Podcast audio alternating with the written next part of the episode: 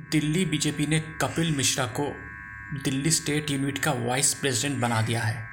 कपिल मिश्रा जो है, पहले आम आदमी पार्टी में थे अरविंद केजरीवाल सरकार में मंत्री भी रह चुके हैं। अराउंड चार साल पहले वो आम आदमी पार्टी छोड़कर बीजेपी ज्वाइन किए थे। उसके बाद एज अ पार्टी वर्कर वो पार्टी के लिए काम कर रहे थे। बहुत प्रचार भी किया। तो उन पर अपोजिशन ये आरोप लगाता है कि वो ऑलवेज प्रोवोकेटिव स्लोगन्स देते हैं। और बीजेपी का जो आइडियोलॉजी है, उसको निष्ठा के साथ पालन भी करते हैं। तो अब जब उनको पार्टी में नया रोल मिल गया है, दिल्ली बीजेपी में, अब देखना पड़ेगा वो किस तरह से पार्टी के लिए बेनिफिशियल होते हैं।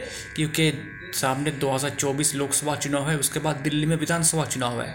तो उनका कंट्रीब्यूशन क्या होता है, किस तरह से वो काम करते हैं।